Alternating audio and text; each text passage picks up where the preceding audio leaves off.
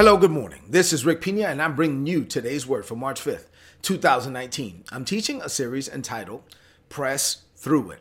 As a believer, for you to become the man, the woman that God called you to be, for you to leave a mark in this world that will not easily be erased, the mark that you were destined to make while you're in the land of the living before you die, then you are going to have to develop a certain level of grit and determination. You are going to have to press through every obstacle that you encounter on the path to your destiny. So yesterday I introduced you to a passage in Second Corinthians chapter 4.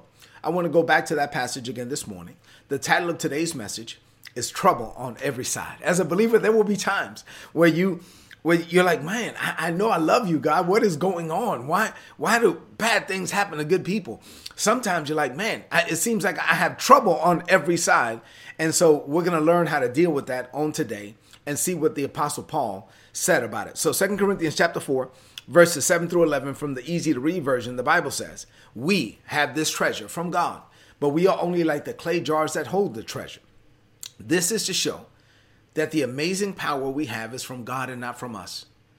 We have troubles all around us, but we are not defeated. We often don't know what to do, but we don't give up. We are persecuted, but God does not leave us. We are hurt sometimes, but we are not destroyed.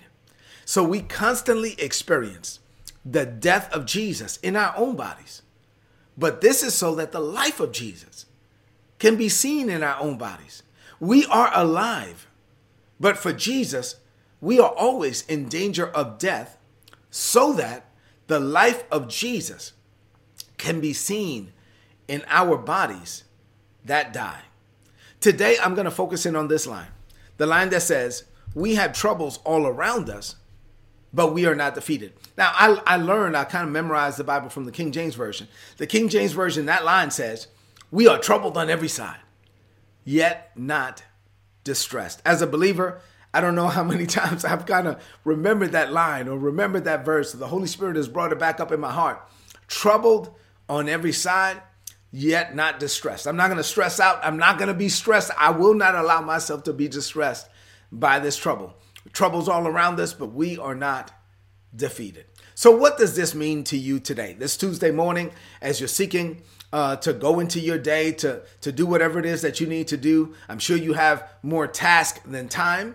I, I appreciate you giving me a few minutes to speak into your life. So, as I release this now, I have seven things to share with you, quick things to share with you on this Tuesday morning. Open up your heart now to hear what God is saying. You ready? Seven things. Here we go. Number one, the Apostle Paul taught us that God Himself is living on the inside of us and that the power that we have comes from God and not from us, right? And, and that's a great statement, and I appreciate it, and it's amazing. And right after he said that, the very next thing he said was, and we have troubles all around us, but we are not defeated. Or like King James says, troubled on every side. So he says, listen, God has placed his treasure in earthen vessels, that the excellency of the glory of the power may be from him and not from us. Yes, and the very next thing he says is, yeah, but you're going to have trouble on every side. You're going to have, on the one hand, God has chosen to take up his residence on the inside of us and live inside of us when we're born again. But on the other hand, the the presence of God does not mean an absence of opposition. So so Paul contrasts this thing. He says, uh, uh, in one hand, God has chosen to put his treasure down inside of the earthen vessels. But on the other hand, you got to remember that does that doesn't mean that you're not going to have trouble on every side. And it's not like the presence of God is going to repel opposition. Actually, the presence of God may attract opposition. And so, as a believer, you got to know that here's the good news. The good news is that God is on you and in you and with you and for you. And while the presence of God doesn't necessarily mean that you're not going to have opposition, the presence of God does mean that if God is with you, that you you will overcome. God has already given you the victory. And as a believer you you should walk in that victory. You should enter into god's rest concerning it to where you can have trouble on every side but not be troubled by it because you are entering into god's rest. The highest form of faith is rest where you really believe god and you're resting you're resting when everybody else is telling you that you, should be stressing and you are not stressing and you are resting and you have trust you have confidence even when god hasn't revealed to you what he's going to do On the inside, you have a supernatural, overwhelming peace. Number two, I, I wish this were not true, but it is. Bad things do happen to good people. I mean, this is life, right? It's just going to happen. So when you start walking with God, actually, and seeking to perform His will in the earth, yeah, you may encounter even more trouble. The, the text says trouble on every side. But once again, the good news is that God is with you, that He is in you. And since God is in you, you can you can face trouble and not be troubled by it.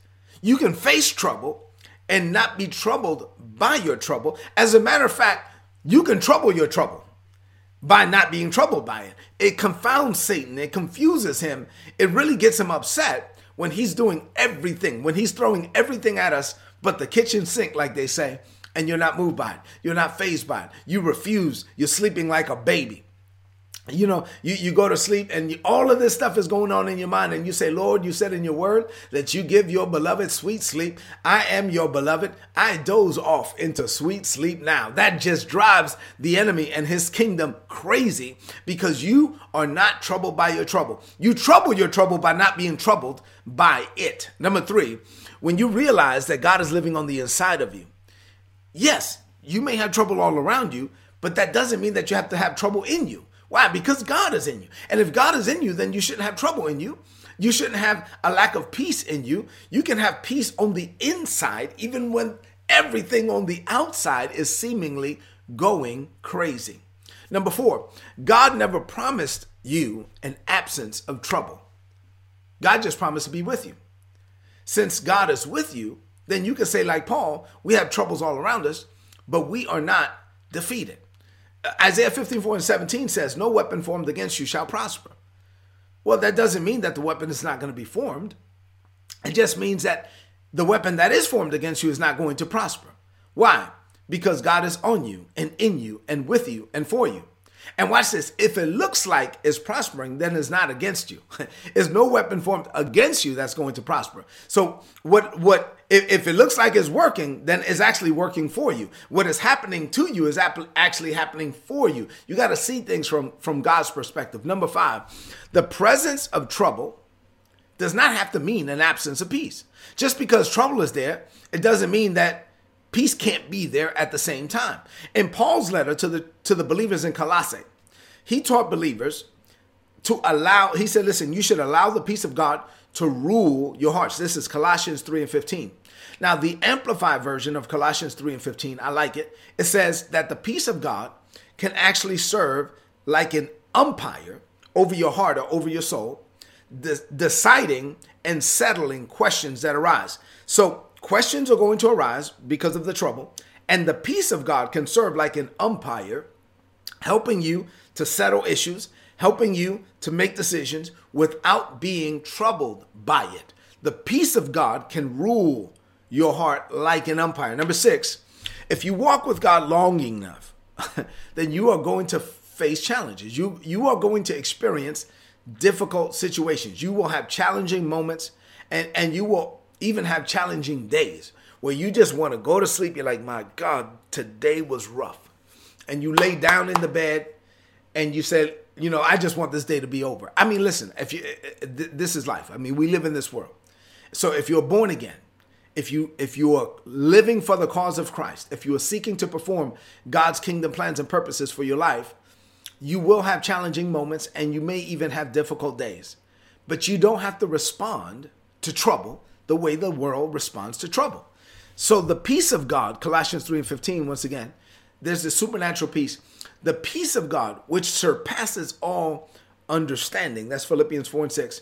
The peace of God, which per- surpasses human reasoning, which confounds psychologists and psychiatrists. M- mental professionals, they don't know how to explain this peace of God, right? Because this peace of God is beyond natural, it is beyond the physical, it is beyond humanity. It is beyond human, it is divine. There's a peace of God that can actually serve like an umpire over our hearts and over our minds, helping us to deal with trouble without being troubled by it.